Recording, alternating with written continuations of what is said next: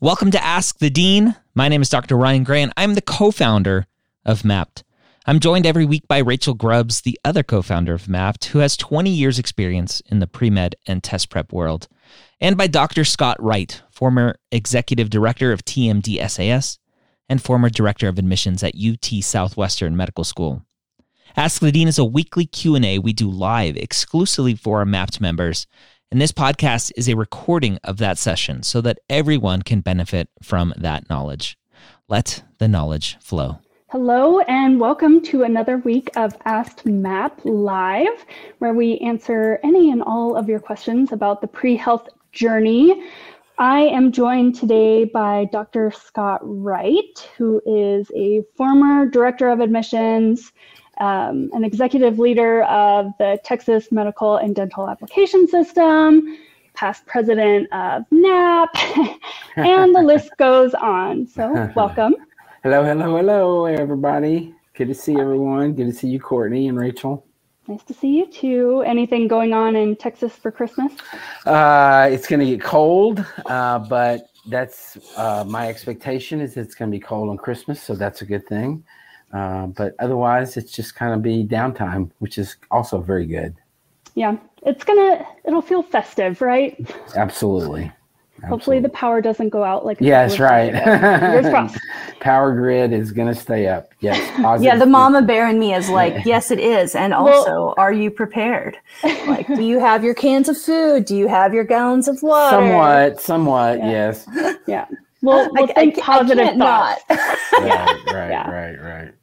And we have Rachel, who's the co founder of Mappd and has a lot of experience, I think over 20 years, of doing MCAT prep and helping pre meds. So we are happy that you decided to make this company so that we could join you on this journey. Welcome.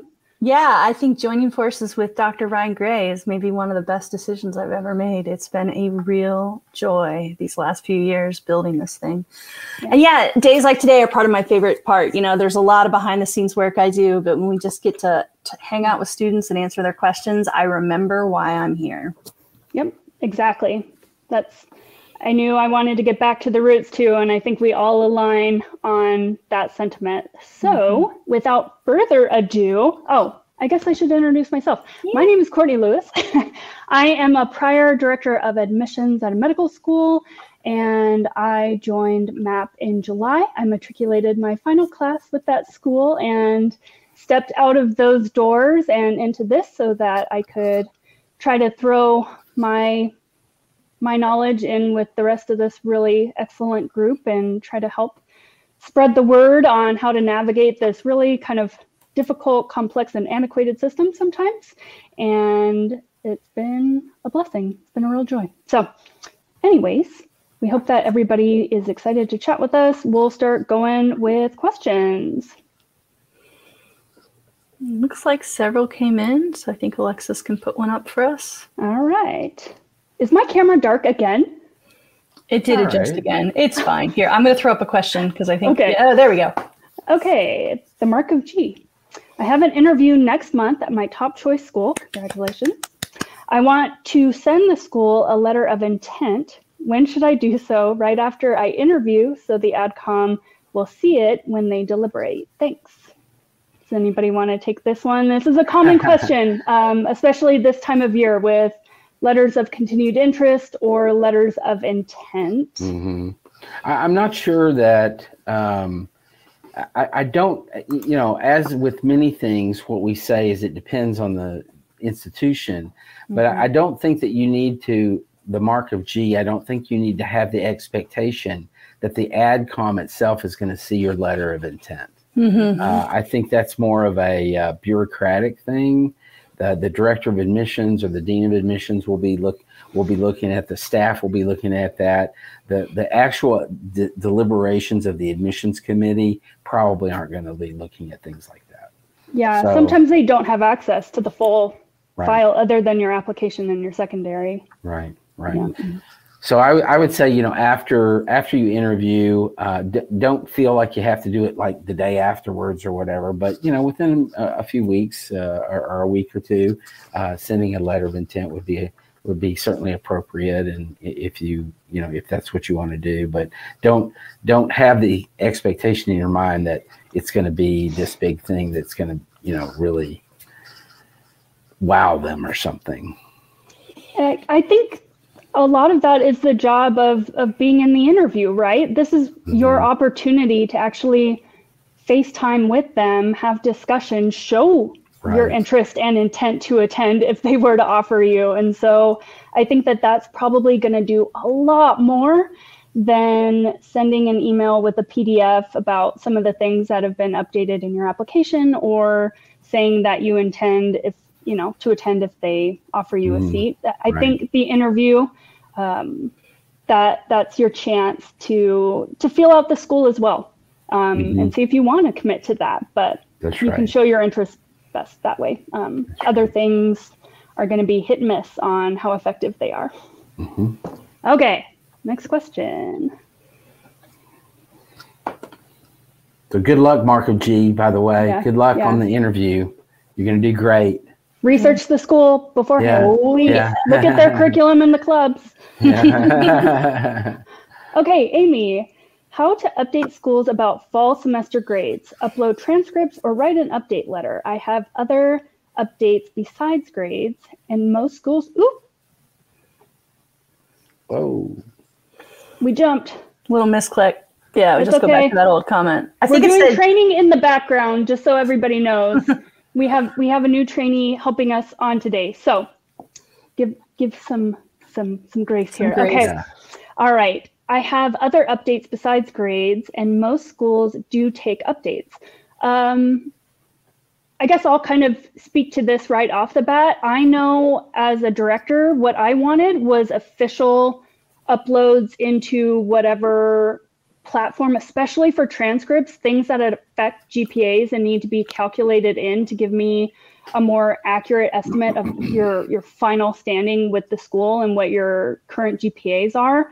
So there are windows of opportunity to upload official transcripts and and have them calculated into your GPAs. And I for a COMIS, would, yeah, yeah, for a COMIS, I would go with that route. Um, but they're going to need they're going to need the information. It's it's helpful for sure. Mm-hmm. Yeah, and it does vary by application. So, mm-hmm. um, you know, Courtney, with her history of being an osteopathic director, often will think of a COMIS first, which is good mm-hmm. because too many of us think of AMCAS first, right? So we want that reference. AACOMAS does have those official windows where you mm-hmm. can upload additional grades. Um, AMCAS does not. Um, and I don't remember off the top of my head about Texas. Do you, Scott? Uh, they want updates from uh, the spring semester. From the fall semester, they will take updates. Okay. Um, a, a, as well. Yes. Mm-hmm. Okay. So I guess Amy, the first thing is which application service does the school belong to? So check check the regs as right. as will vary based on your is it AMCAS, AACOMAS, or TMDSAS. Mm-hmm. Um, and then um, so I, get, I think we're all in agreement that if they accept an uploaded transcript, that's going to work out better. Um, yeah. If they do accept it, that's yeah. the route to go. Yeah. And then Scott, I know you have lots of great things to say about update letters. So do you want to take that part? Yeah, I was just going to say that, uh, uh, you know, uh, Amy, eh, we, we, say this a lot w- with regard to letters of any type that you're sending to the schools. They need to be short, concise, to the point. Don't go on and on. Uh, and, and what we prefer and what we recommend is that you're not updating i'm still doing this and i'm mm-hmm. still doing that if it's a new thing that's an update uh, it's not an update to say i'm still the president of this club or i'm still volunteering at xyz hospital um, new, new information that might be relevant to the admissions committee uh, would be would be valuable but mm-hmm. don't just update you know stuff that you're you're still doing uh, so mm-hmm. short concise, to the point, and only with new information. Yeah, and I'd like to clarify on that a little bit, Scott, because and you know, challenge me if you think I'm wrong, please. But my impression is new but still of substance. Yes. So sometimes yes. what I get is, hey, I just got this cool volunteering opportunity and I start in January. Can I send an update letter? And my question is, what are you what are you gonna say? like there's there, there's nothing of substance yet. You haven't had that experience. right, right. That's right. Yep. New and substantial. Yeah. It's I, I agree with that completely. Yes. Okay, thank you. Good good to clarify. Yeah. Okay, next one. Okay, Annie, do reapplicants carry stigmas when reapplying? I don't think so. I know I I never had an issue with it. I haven't heard any other directors or deans um, upset about reapplicants. One, it shows continued interest. Usually, they've attended some of your virtuals or you know have gotten more information, have come to you for advising and things, and so especially with how dense the applicant pool is, there's so many really wonderful and qualified candidates that we would love to seat that we just literally do not have enough seats to hand out to.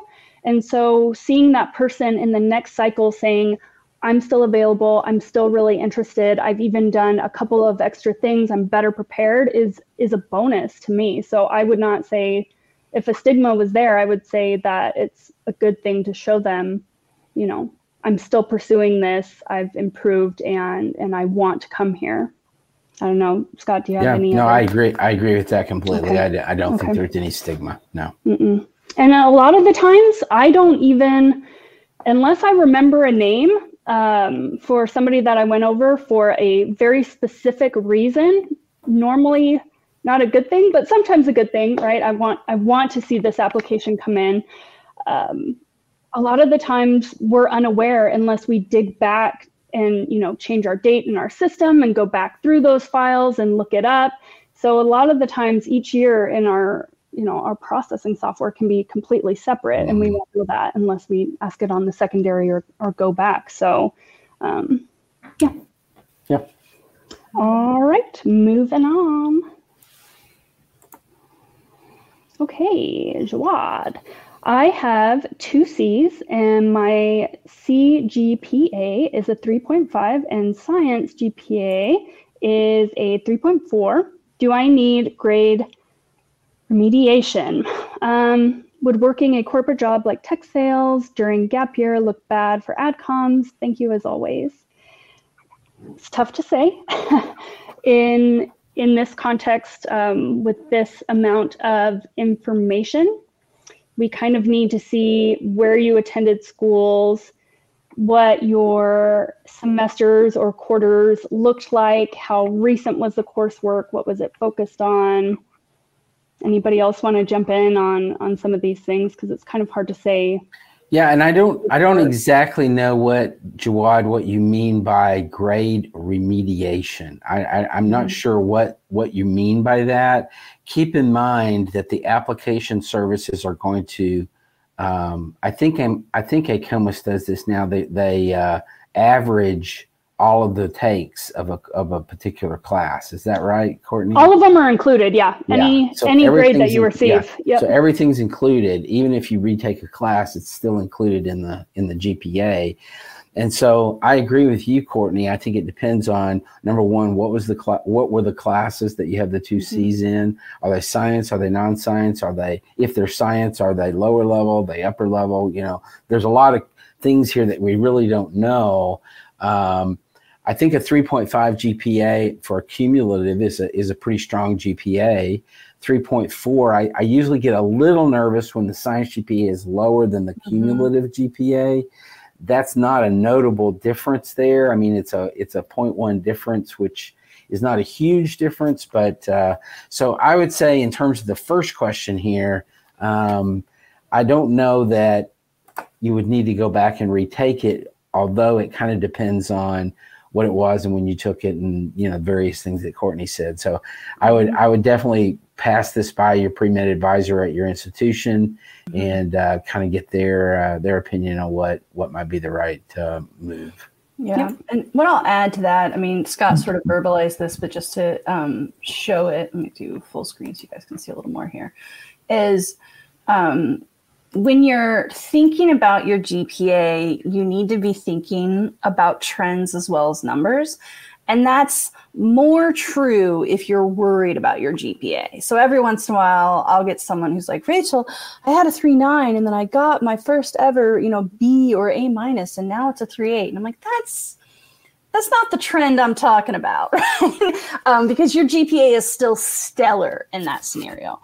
But yet, not all three fours are created equal, right? So here's an example student on the screen where they have a cumulative of 342 and a science of 344. But when you're looking at the lines, the green is the semester line, you can see the blue cum line has been on its way up because this person in this example struggled a little bit in the first few years and then just started killing it, right? So this 3 4 has maybe a little more power mm-hmm. than a mm-hmm. 3 4 that has a lot of up and downs or has really mm-hmm. recent C's. Uh, that was a weird way to say it. C's that are recently earned, right? Um, mm-hmm. Um, and two C's are not going to make or break your application. I'm not real scared by your numbers, but but Jawad, if you're looking for a more in-depth answer, the question the the way you get that is doing more in-depth analysis. And you know there are a lot of great free GPA calculators out there, but of course we really like ours. We like the pretty graphs. Um, I'm showing you the dashboard page, but you can always click on this more detail. And you guys can see that now, right? That loaded. Mm-hmm. Um, and now you get these detailed tables that show you the cumulative GPA as it changed year to year. Um, cumulative GPA year by year. This looks a lot like the way the AMCAS table looks when you complete your AMCAS application. That's sort of the inspiration for this table. We also do the same thing just with sciences. So the science GPA as it evolves, and then science GPA standing alone year by year. And now you can see this really tells me a picture. You know, again, with this imaginary student who is conveniently named Upward Demo. So you might get that he's a good demo case for an upward trend, um, or she, they, I don't know, I don't know their gender. Um, then um, this is someone who did struggle freshman year 2.56 sophomore year 2.93 but by junior year was doing amazing in sciences. So if i'm a director of admissions and i see this 344 i feel like whatever issues they had with science classes they worked out. And they've shown me with 29 plus 17 what's that 46 46 consistent credits of science classes that they can handle the rigor. Um, so yeah, when in doubt, go put it in Mappd. Um, and then I think Alexis is doing a lovely banner for us. I'm screen sharing, so I can't see our screen right now. But um, you can do a free trial. So if you're doing the free trial of Mappd Pro, then you can come in here and chat with the advisors. It's Courtney, it's Scott, it's me, it's Brittany and Ryan, same same folks that do one-on-one advising in Application Academy. So if you're either in, paying for Mappd Pro or you're in the free trial of, of Mappd Pro, you can not only enter all your courses, but then come here and say, Hey, I entered all my courses. Like Rachel said, can you take a look and do some analysis with yeah. me? Yeah. And we typically get back to you within one business day. I will give a caveat since today is December 21st that we're all taking a break next week. Um, but usually we'll get back to you in a business day and or on January 3rd or 4th. Um, so yeah, take advantage, do some data entry over the holiday or winter break, and, and we'll help you do that analysis. All right, next one. Okay, so next question is My son's a senior in pre med, prepping for MCAT in end of January at Chapel Hill, plans a gap year and applying this May. He is a certified EMT and plans to work as an EMT after graduation. What else should he do?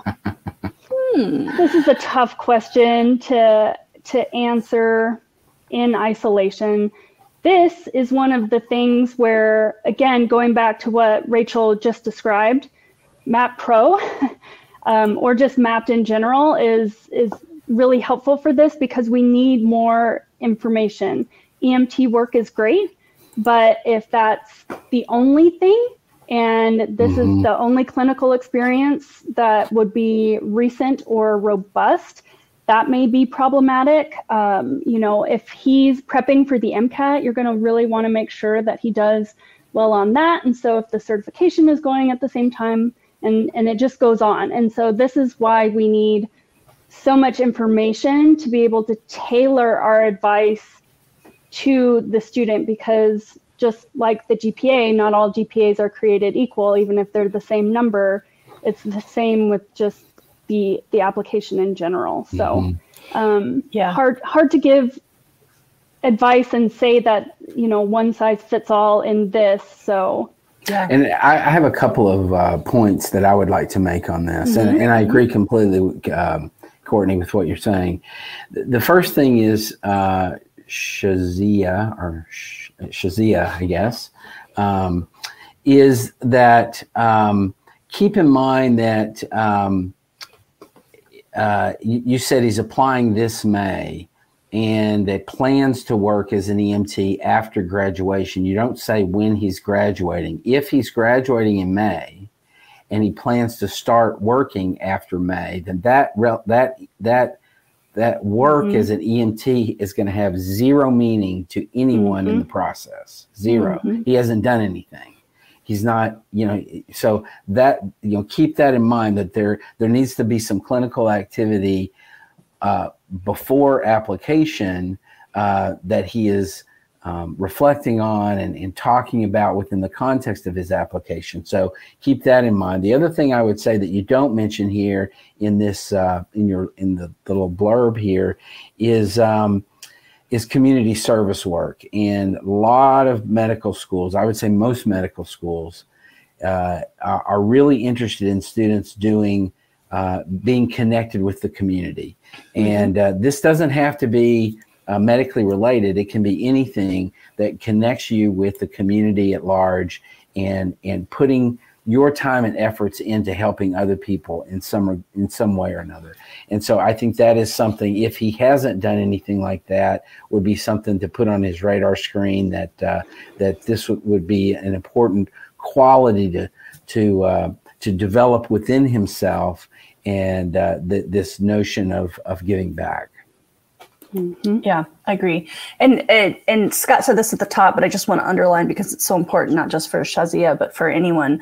If you're thinking about a gap year and planning to get key elements of your application stronger on the gap year, then what you might really be thinking about is two gap years. Mm-hmm. Because if you apply in May, they're judging you based on whatever you submit in May. So if you've mm-hmm. got things you plan on doing over the summer, fall, and winter, that's wonderful and it probably will benefit you even if you do get in that cycle because more clinical is just going to make you readier for med school um, but it won't impact your application. So you know what your son may have ahead of him is a question. Can he start emt work in the new year? Or does he need to take two gap years? So right now he's focused on mcat in school and then he focuses on clinical and then he applies. Um, so that's just a conversation you guys need to have as a family. Yep. cool. What else I know we've got a lot highlighted in here, so yeah Yeah. keep the right. questions coming in. It's fun to have all of these that we can choose from. Okay. So, Peter, can you show an upper trend by taking two upper level classes, for credits each per semester at Penn's postbac while having a full time job as a scientist? Program has 40 credits total. Okay. So, I mean, tough question. I like all these tough questions. Uh, I I'm don't seeing know if big head enough. shakes from Scott, so maybe I don't know. If, yeah, I don't know if that's enough to say trend. So yeah. yeah i don't i don't it- think yeah i don't think that's enough uh, you know what you're talking about is two different things peter you're Mhm. talking about coursework which addresses the academics your academic preparation and your academic um, you know the, the the the chances that you're going to do well in the academic part of medical school is what is what these credits are showing and the grades and all of that stuff. The the the the working full time is, is something that shows different skills and qualities about you. Uh, so so I, you've got to separate those two out i think. Um, but to the point of the upward trend i don't think two classes is is enough to uh, to show an upward trend Oh, I don't believe that's the question. So I'm going to push back slightly just because I took a different interpretation of the way Peter worded this. I heard two upper level classes per semester, four credits each. So he's going to do eight credits a semester for five semesters.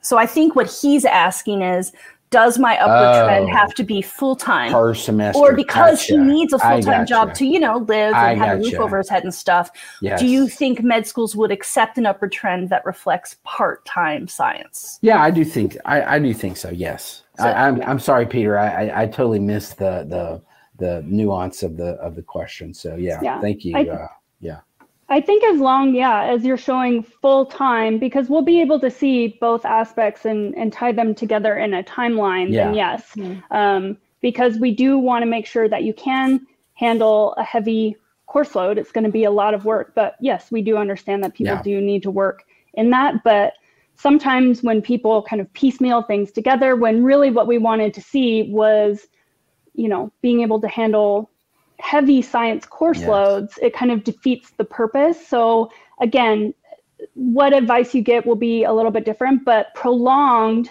still eight credits working full time in a Mhm, post bac level for an actual program, mhm. I think is yeah, that that could do that if that's the purpose of why you're doing it. yeah, Yeah, I and I've definitely heard other students say who were career changers um, that you know they were glad they took out loans and found a way to go back to school full time because it helped them prepare for med school.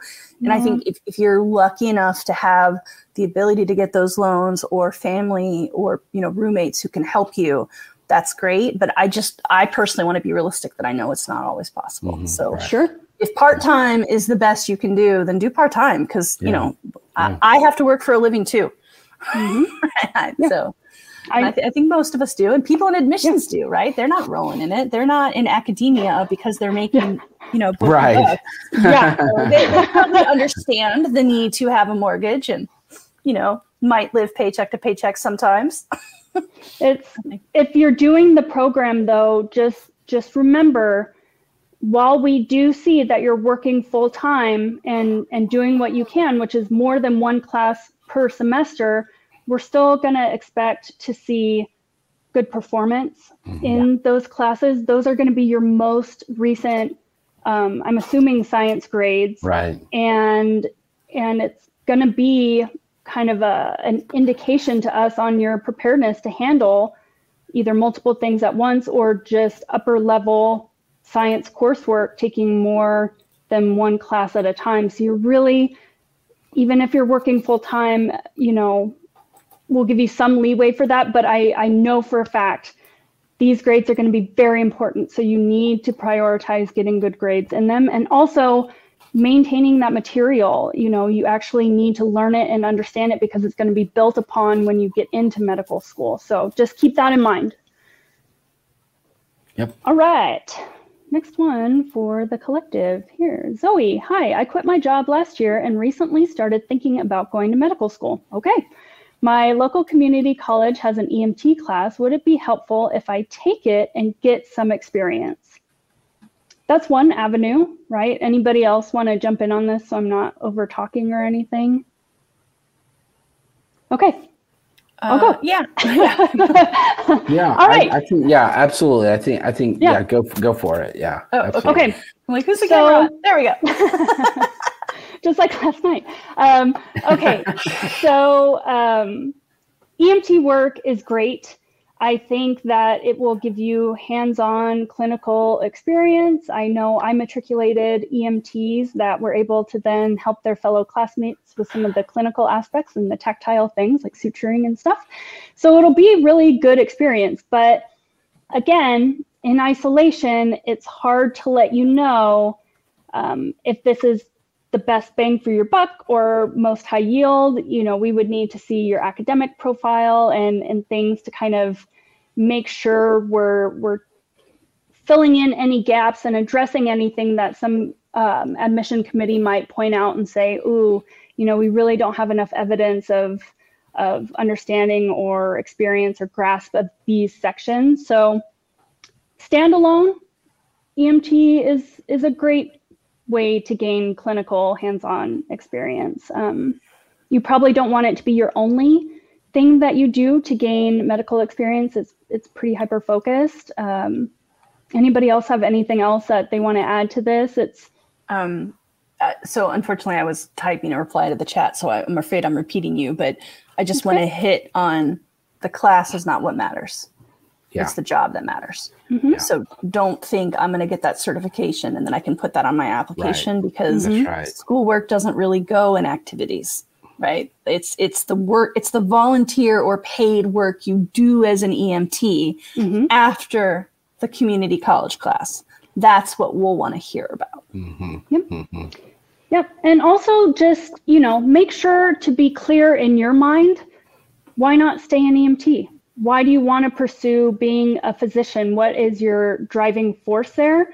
So that when you get asked about this, you know, in your application and things, you you have an understanding, you know why you wanted to become an EMT, what you gained from it, what you can reflect on, um, and why not just stay an EMT. So Okay, Great. next one.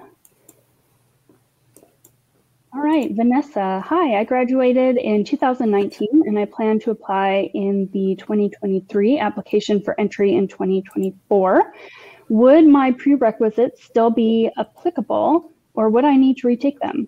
I would say that's totally within an acceptable Yeah. time frame. Um, Yeah. You know, if you're if you're looking at 10 years out, maybe that's a different conversation, but you know, this kind of fits within that gap year range. Mhm. You're going to want, if you haven't taken the MCAT, please prepare for that. really solid on that because they may see, you know, if, if you don't get as competitive of a score, they may assume that there's, uh, you know, maybe some of the material hasn't been retained as much as they would like to see evidence of. So, um, just know that there's kind of thought processes like that that go on, but this is well within the current or recent coursework um, that we like to see. Right. And I think um, emphasis on coursework, a lot of times students think, oh, I have to retake my prerequisites. But may- maybe, I mean, if it's been like occasionally med schools will say after a certain number of year, we want to see the prereqs retaken. But it seems like in more cases, it's just we want to see that you've recently handled rigorous science.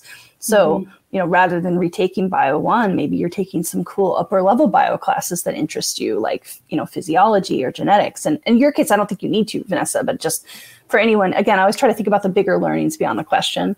It's Yeah. not always the prerequisites, it's just more about can you show us you can still handle science? Yeah. Well, and and be honest with yourself too. Do you feel like you should retake the Right. the prerequisite courses to to have a fresher foundation before going into things? Because once you start med school, if you do get in, Right. That's right. it doesn't stop and it builds Mhm. upon all of that foundational material. So Mhm. if it would be worth it to you and you feel like you would go in much better prepared with you know having retaken these by all means do it be honest with yourself it's you know you can fit these into a couple semesters and and put yourself in a better position going forward but you don't have to most likely um, as long as you got a c or above in those classes Yep. okay next question all right, Caleb. Hi, thanks for taking our questions. You're welcome. I have a traffic misdemeanor for careless driving. Ugh, are you from Texas? Okay. Uh, from a car accident. What is the best way to address it? And will it take me out of the running at many schools? Scott, I'm actually going to get your take on this because I know different schools have different kind of Yeah. views on these things. Yeah.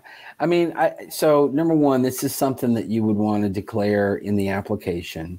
Uh, you want to, uh, in, there's a section in the applications that says, are, have you been, and, and the verbiage is a little bit different for every application, uh, whether it says arrested and convicted or whether Mhm. it just says uh, that you've been, you know, detained. You know, I, I don't know. There's a variety of different, you know, uh, uh, of different words that they use. But nonetheless, you would want to declare this and you would want to describe the situation in a very concise way so that you can quickly move on to exactly what you learned uh, out of Mhm. this situation. What what what you know how are you different have having gone through this? What have you learned about yourself and in in uh, by virtue of this uh, this thing that happened? Uh, that's the way to address it. Uh, own it. Uh, i did it. This is what happened. I, I learned a lot that being ABC. Uh, and it, it is not my feeling that, in and of itself, that this uh, would be something that would uh, take you out of the running at, at most medical schools. Then there there may be a handful that, for whatever reason, they say you know we're you know not interested. But I, I think that uh, you know, we, we, we see a lot of these sort of traffic misdemeanor kind of things uh, that, that come through. Uh, this this and uh, public intoxication mm-hmm. is is another one that's uh, fairly free. You know, I wouldn't say frequent, but is is pretty uh, not unusual. Mm-hmm. And, uh, and in addition to uh, you know a variety of other sort of what I would call sort of low level kinds of things. So I, I wouldn't, Caleb, I, just to encourage you, I, I don't think that you should uh, worry about this necessarily. Now, having said that, what are the options really? I mean, if you think about it, does this mean you're not going to apply? So if you, you know, what if it does take you out of the running at, at, at one of the schools that you're applying to? I mean, what what do you do with that? There's you, you have no decision there. Are you, you you still want to be a doctor? You still want to move forward? You're still going to apply. You're going to declare it. You're going to address it in the application as I've suggested. And then if a school decides that they're not interested in you because of this, then that's their choice. They can mm-hmm. do that. And you have to just move on and say, okay, that's that is what it is. So, you know, uh, I, I, think a lot of times what pre med, what you guys as pre med students do is you overthink this so much. Mm-hmm. Boil it down to exactly what is happening here and that being the idea that you don't have a decision here. The only decision you have here is you're going to declare it in your application. That is it. That's mm-hmm. your entire decision process there. Then the medical schools, you have to let them do what they're going to do. And whatever they're going to do, you have no control over that, mm-hmm. uh, other than what you've said in your application about the event. Yep. Yeah. You and, definitely want to disclose it, though. Yep. Yes, absolutely. And as someone who is a former speed demon who would, I had to get an insanely stupid amount of tickets before I learned my lesson. You might grow out of it. Just, just own whatever you did wrong. Remember yep. that uh, yep. you've got other people's lives in your hands when you think you're just in a hurry. Yeah. and and I think you know from from the discussions that I've heard for things that show up on on criminal background, you know, some speeding tickets that's why I brought up Texas, right? That's a misdemeanor. While in other states, that's not a misdemeanor. Exactly. So we do try to be equitable. Um, ownership, as Dr. Wright said, is very important. What did you learn from it? Don't try to blame somebody else for this or or shove it off and, mm-hmm. and try to mm-hmm. not give us any details. We want to know that there's been maturing and kind of resolution to this. Another option would be to look at expunging it. Um, mm-hmm. You know, not everybody has that option, but maybe look into it. Okay. Yeah. Next question. Okay, Angelica. I'm currently in the process of applying to an SMP, and one of my teachers I planned on receiving an LOR from has disappeared. Okay. How do I go about obtaining letters of recommendation, exhausting or exhausted my options? Um, geez. Uh, this is tough. Yeah. Well, so one thing I would say here is when you say the person has disappeared, I mean, I, I want to know more about what that means. Mm-hmm. If that means you're sending them emails and they're not responding, then get up, go out your front door, walk to their office, actually show up in person and try to find them. Sometimes they get backed up, especially at the end of the semester, on emails and stuff, and maybe their voicemail is full. But you you know make the effort to go and find them in their lab, go and find them in the you know stand outside their classroom door uh, if they're still in classes and and wait for them to come out and say hey I'm you know so and so and or whatever. Uh, so uh, don't just depend on email. Uh, she has an update actually. She said okay, that good. he's he's no longer at the university. Ah. Right, but okay, with a lot of respect on Angelica, you have Google, right? He's somewhere. Right? Like get a little politely stocky. Do not show up at his house or his church. Um, but it, it is okay to try to track him down at his new job. Yeah. It is okay to try to track him down on LinkedIn. He might be looking for another job and have a resume out there with a personal email. If it's if it's on the public internet, it's fair game. Well, and and another thing to kind of think about is maybe there's a reason that they're doing it because they don't want to be upfront about not wanting to write it for you. And then in that Mhm. case, Could that's not going to be a very strong letter and you don't want it. Good Yeah. point. Um, and so just because this is the person that you planned on getting a letter from doesn't mean it's your only science professor. Mhm. Maybe you didn't build a rapport with these other ones that's as strong or not have as much face time, but it may be a better option for you to go and explore those and, and say, you know, I took your class three years ago. I, I enjoyed it, these topics. I know, you know, I didn't attend office hours. I'm, I'm pursuing a medical education.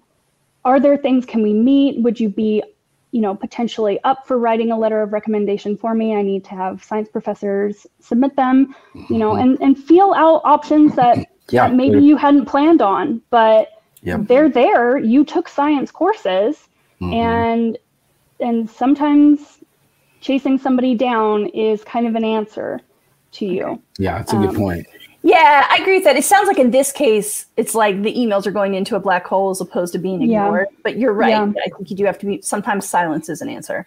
Um, And then, yeah, I guess the other thing I would offer is you're saying teacher, but go, back and read the SMP fine print on what the letters of rec are. Um, if it's definitely only professors and you've exhausted all of your professors, instructors, TAs, whatever, then maybe you need to reach out to the school and talk about um, are there ever exceptions? Could I use a work supervisor or volunteer Mhm, supervisor mhm. instead? Um, They Mhm. might say no. And again, always check their website. Don't call them with things you could have Googled. But it's okay to ask. Yeah. If you're if you're short, if you are succinct and polite, it's okay to ask. Well, and and also go to your pre-med advisor if they have one, or or somebody who does advising um, for pre-meds at that university, and say this professor is no longer here, and and I need a letter. Is there anybody else, or is there a committee aspect, or you know you what do you me here? suggest that Yeah. I do? Yeah, it, you know, Yeah. can I talk about my record with somebody else? You know, Yeah. so You know, I always find that honesty is is the best policy. If you go to a professor that you don't know very well, just be honest with them and just say, "Okay, here's the situation. mhm. Dr. So and so was going to write this letter. Dr. So and so's gone. They I don't know where they went, and and I can't get in touch with them.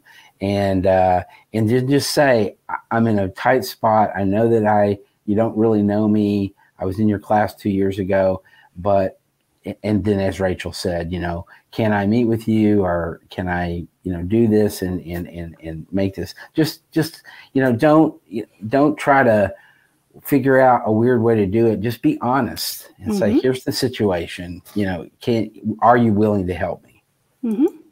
Radical candor, friends. Yeah. It's amazing.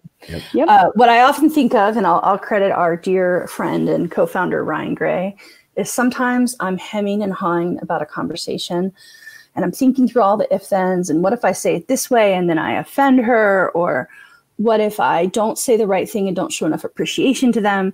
And Ryan will say, "Hey, Rachel, what if it were easy?" Mhm. I'm like, "Oh, well, for easy, I would just say." And then I would say the thing, and he'd be like, "Okay, so why don't you start with that?"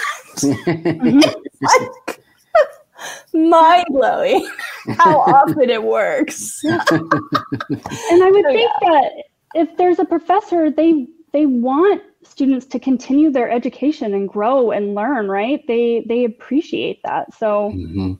seek seek out your options. I don't I don't think they're as limited as Right. as maybe you would think. I think she agrees with us. We've got a thank you so much from Angelica. Best of luck to you. You're welcome. yeah good good luck angelica Letters of re- recommendation, even if you know who's going to write them, are are a big hang up for everyone. By the way, that's a great time to do a quick Oh, plug. yeah. I don't know where our My LORs banner is, or maybe we don't even have one yet, so I'll just make one real quick. Oh, no, we do have one. Yay! Uh, if you go to mylors.com, uh, Mappd is creating a letter of recommendation secure portfolio. It is in closed beta testing right now, which means it's built, it's working. We're making it prettier and more effective, and we've got a select few students helping us test it. And in early 2023, it will be open. So, um, for those of you that need a secure place to store your letters of rec that you're collecting January, February, March, um, April before applications open in May, we'll be able to help you. So, uh, go to my LORs and sign up for the waitlist to be sure you're in touch about that. And not only are we going to collect them, but, but that we send them to AMCAS or correct or AACOMAS. And I actually think there might have been a question in there today about mm-hmm. how do I do that? How do I know mm-hmm. which letters go to which schools? And mm-hmm. a, a, good letter portfolio service is going to help you manage all of that. Mm-hmm. Mm-hmm. And the big perk with doing ours is it's not a standalone service, it's built into Mappd Pro. So I was showing you guys a little earlier um, the um, Mappd with the GPA calculation, the activity tracker, the med school research, the advising chat. If you're in that Mappd Pro level that has the advising messaging, you will also have the LOR portfolio. So that's $7.50 a month. You're going to get everything that comes in Mappd Pro. So all the amazing stuff in Mappd Free, messaging with advisors, and a secure way to store and send your confidential letters of rec. I was going to say they are still confidential. It's not like using this service is going to magically change that. For mm-hmm. the application services to accept them, we need to follow their standards for keeping them confidential. So while you'll know who got sent the link and all of that information, when you send them off, you're you're still not going to be able to read the material. Yeah, there's right. a reason for that. Because yeah. there's the whole integrity behind this process, yeah. and that, that won't change. Mm-hmm. Um, yeah. But we will QA them for basic things like is there a date? Is there a signature? We, of course, won't QA them for is it a letter good or not, because that's between you and your confidential letter writer, right? um, a good phrase to use is Would you be willing to write me a very strong letter of recommendation? Mm-hmm. And that gives the person you're asking a chance to politely say, well, I'm afraid it wouldn't be very strong because I don't know you very well. Mm-hmm. Um, or maybe brutally say it wouldn't be that strong because I have some concerns. But honestly, if they do, be grateful. Better that they tell you before they write the letter. Absolutely. Um, I I once uh, back in my MCAT tutor days fired someone who then asked me immediately for a letter of rec. And you know, I don't take firings lightly. Like he, I had cause. The cause was that he was regularly no showing on his students. Like that's a pretty egregious error in one-on-one tutoring. And he was like, I just really want a letter from you. And I'm like, the letter is going to be honest. Like, do you really want me to put in writing the reasons that I let you go? and he was like, Oh, I don't know. I didn't think about it like that. Hello. well, please yeah. reconsider. yeah. I'm doing you a favor by saying no. Mm-hmm. All, All right. right. Let's fit in a couple more before we log off here, if we can. Greg, hi. I started my first semester with a 3.67 GPA, next semester a 3.77, summer semester 3.8, and now a 3.84. Is this a good upward trend? I am a Texas resident as well and want to go to UT Southwestern. Hmm, if anybody Anybody know anything know. about Texas? Where, hello. Where? where? Uh, yeah. school. so, Greg, this is uh, you know, the, my first my first thought about your your question is you're you're obviously a good student, even at a three point six seven. That's a good strong GPA. Uh, yes, the answer to your question is this does show an upward trend, uh, even though you didn't really you know need an upward trend. You had a good strong GPA to start with, but it's getting better as as you're going along, and that's great. So absolutely, this is this is looking good. Uh, I would be I would encourage you, you know keep it up, keep keep your uh, um, you know keep doing the the whatever you're doing, keep keep keep doing it, and uh, you know do all the other things that you know we talk about constantly on on this broadcast and in in other venues, and uh, and I think that uh, you'll you'll you know depending on other things in your application and stuff, you, you will be, you'll certainly in terms of academics be a, a very strong candidate. So uh, you know I, I, think you're doing great and just keep keep up the good work. Yeah, and just gentle reminder, um, Scott touched on this, but when we talk about upward trends, we're usually talking about someone who has a low cumulative Mhm. and is trying to show that their recent work is much better than their old work. So when your GPA is already north of 3.6, we probably aren't actually spending a lot of time thinking about your trend. Not never. I mean, this is still, it is an upper trend. It's just that when someone says I have a 367 cum or th- these numbers combined are probably going to make a 37ish cum, right? Depending on the number of credits you had. Like, I probably wouldn't even ask about a trend, right? I'm more likely Right. to ask when the number's three two or three four, where I just Right. want to see is this where I got a lot of B's recently, or is this I got a few C's freshman year and now I'm killing it? Right. Just finish strong like you've been going. You don't want to Yeah, tank it last semester, Yep. even if your cumulative wouldn't suffer. And Yeah. this is Mm-hmm. good. And, and I would encourage you, Greg, knowing that you're a, a Texas resident, apply to every Texas school. Yes, Mhm. you can say, I want um, to go to Southwestern or I want to go to Houston or whatever, uh, but apply everywhere. Mhm. Uh, it not, not only does it increase your chances, but it also sends a signal that you're willing to go wherever you get in to go to medical school. And uh, I, I remember often, well, not often, uh, uh, it wasn't unusual. I would talk to a student who uh, had applied and was reapplying, and and I said, "Well, last year I see you did not apply to schools X, Y, and Z in Texas. What? Tell me more about that." Well, I didn't want to live there, and I, Mhm. you know, didn't have any family around, and, and and the message there to the medical school was, "I would rather not be a doctor than live in X location." Right. and and you, almost without fail the student would be like oh my gosh i didn't realize that that would be how that might be uh, viewed and uh, but you know think about that so anyway Yep. word of the wise apply to all the texas schools correct mm-hmm. And it, it's such a good opportunity for Texas residents, right? To to have schools that are so absolutely you know they're matriculating Texas residents, and you know go for it. yeah absolutely Okay, maybe one or two more if Yeah, we can fit sure. them in. Anita, how hmm. would I be able to talk to a Mappd advisor one on one? Is that through the website? Rachel, you want to explain how they can do that? So we have lots of ways. Um, Yeah. So if you want a one-on-one live call where you're just talking to one of us over Zoom, um, you know, cameras on or off, your choice, then medicalschoolhq.net is the best way. So you can go to that that website. That's like our big behemoth website that's got all, links to all of our blog posts, our podcasts, a bunch of free tools. But if you click on the advising tab, it's going to have access to lots of different one-on-one advising options. So that's the best way to do it if you're looking to say, you know, get a half hour or an hour of a one-on-one call with us, or if you need one-on-one essay help, one-on-one interview help, or for those of you that are applying this cycle, if you want like a comprehensive application cycle advising plan, that's where we do all of that. I had mentioned earlier that through Mappd, and I know it's a little confusing because we're talking about med school and Mappd, it's like two branches of the same family, right? Uh, family tree. Um, the same advisors that do one-on-one medical school HQ advising are also in Mappd messaging. So if you're not ready to make that more substantial investment in one-on-one live advising, you can sign up for mappd.com. Um, you get a free trial of Pro, which includes messaging with us like over chat, and we typically respond within about a business day. Holidays and weekends accepted. We're going to be closed next week um, the last week of December. Um, but um, after the trial ends, it's $7.50 a month. So that's a really high value, low cost way to have access to an advisor if you are okay with typing short, succinct questions and getting an answer back in a day.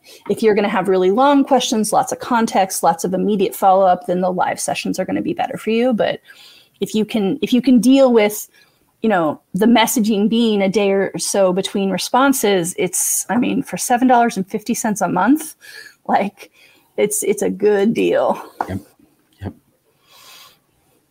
one more we got time for one more Let's do one more. Let's wrap it up. Kevin Fun. Haven't gotten any interviews yet for this cycle and feeling sad. I don't know what to do from here. This okay is, man this is a struggle and we've been actually having quite a few sessions about it and you know we're we're very familiar with this this chunk of time and what kind of stress it is and and how deflated it can make yeah. you feel um, but there there is sometimes a silver lining and there's yeah. ways to kind of navigate it um, yeah yeah right off the bat maybe what we could I, identify and and help you out with and the cycle's not over yet but but we we do have you know people that are having to shift their mindset saying okay maybe i'm not going to be successful this cycle what do i need to start thinking about or you know am i ever going to achieve mm-hmm. this but yeah go ahead Dr. Ray. yeah i was just going to say kevin was it kevin yeah kevin yeah. fun yeah kevin yeah right kevin fun uh, so kevin you know the, a couple of suggestions that i would have depending on where you've applied reach out to admissions offices and ask them if they'll do a uh, application review for you. Mm-hmm. Uh, some schools will not do that. There are some schools that will do that, uh, and they they will point out the weaknesses, what you can do to improve uh, for a future application. Uh, so reach out to some of the schools that you've applied to and just say, you know, can somebody sit down with me or talk to me uh, just a little bit about what, what I can do to improve for, for a future cycle. Um, so I, I, would say that would be a, a, first thing to do. The second thing is you do that yourself. Uh, you get a you try as much as possible within yourself to be objective and to look and say where are the weaknesses in my application this is called mm-hmm. reflection this is called looking at um, yourself from outside of yourself mm-hmm. and uh, and try to determine you know where are the points uh, that potentially were problematic where are the points where i can make a difference uh, and improve uh, etc so but uh, do that first on your own make a list of things that you think would be good good things to, to do for the for the next cycle or a future cycle and then reach out to some med schools and see if they will uh, do a review for you yeah, some med schools will will withhold that information until the cycle's closed, right? Mm-hmm. You haven't received a final decision yet. Mm-hmm. Just because you haven't gotten an interview invite and it is getting later, you have to shift your mindset. But but know that there may still be consideration because you haven't gotten a rejection, an outright rejection yet. And so, you know, reach out. I, I totally agree. We would get those calls all the time.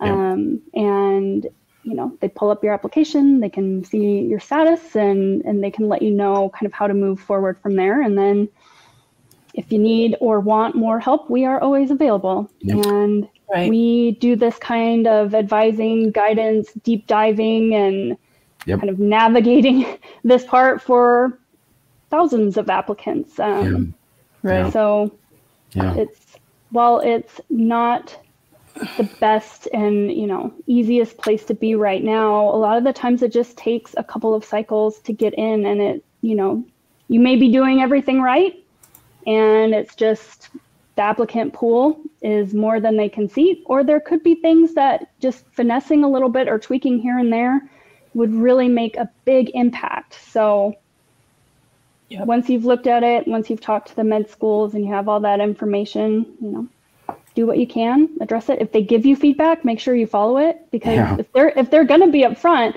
they're gonna tell you exactly what they want to see, and then you can go back and say, "I'm teachable. It. I'm receptive. I'm teachable. Just tell me anything to do that you think would strengthen it. I will do it."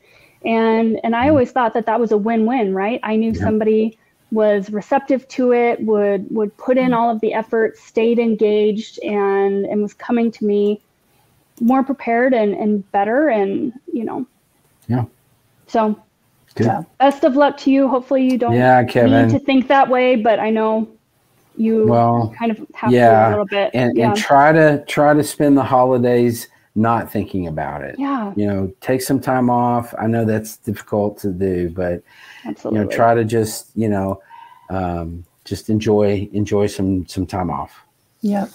And then a couple final links for Kevin or anyone in that boat. We do application review. So if you want to do one on one review with us, that's one of the advising options at medicalschoolhq.net. Also, some free ways to get help, right? So the, the link on the screen right now, medicalschoolhq.net, is going to have a link to where you could purchase one-on-one advising with us. But mm-hmm. if you go to applicationrenovation.com, that's a free YouTube series where brave souls have agreed to let their application be publicly analyzed. So you can do those deep dives with those students and Dr. Gray and then apply those learnings to your own application. Um, and then also, um, Alexis had put up the banner for premedworkshop.com. That's an ongoing free series we're doing. There's still two weeks left.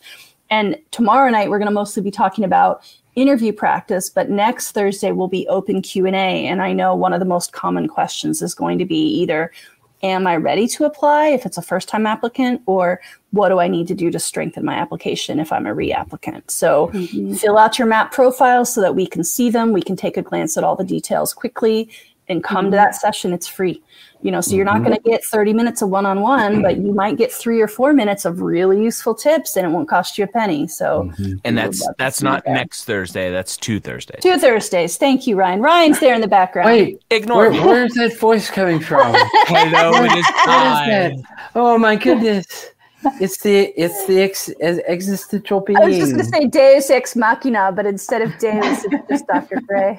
Just always lurking in the background. he, has to, he has to monitor us in case we're saying anything crazy. All right. Well, oh, thank you for joining us. Hopefully, this was helpful. We love chatting with you guys and wish you the best of luck and happy holidays, no matter what yeah. you're celebrating. Try to give some time for your mental health and your family and yeah, yourself. Self care. That's right. Self care. So yes. good. Yeah. And sleep. And join us on our multiple platforms where we share information, answer questions, and we will see you soon. Bye, everybody. Bye. Bye. This is Dr. Gray again, closing out. I hope you learned something from our session today. If you haven't yet checked out Mappd, I invite you to try it for free for two weeks by going to mappd.com slash podcast. Track and navigate your journey to medical school using the only tool like it for pre-meds. We'll see you next week here on Ask the Dean.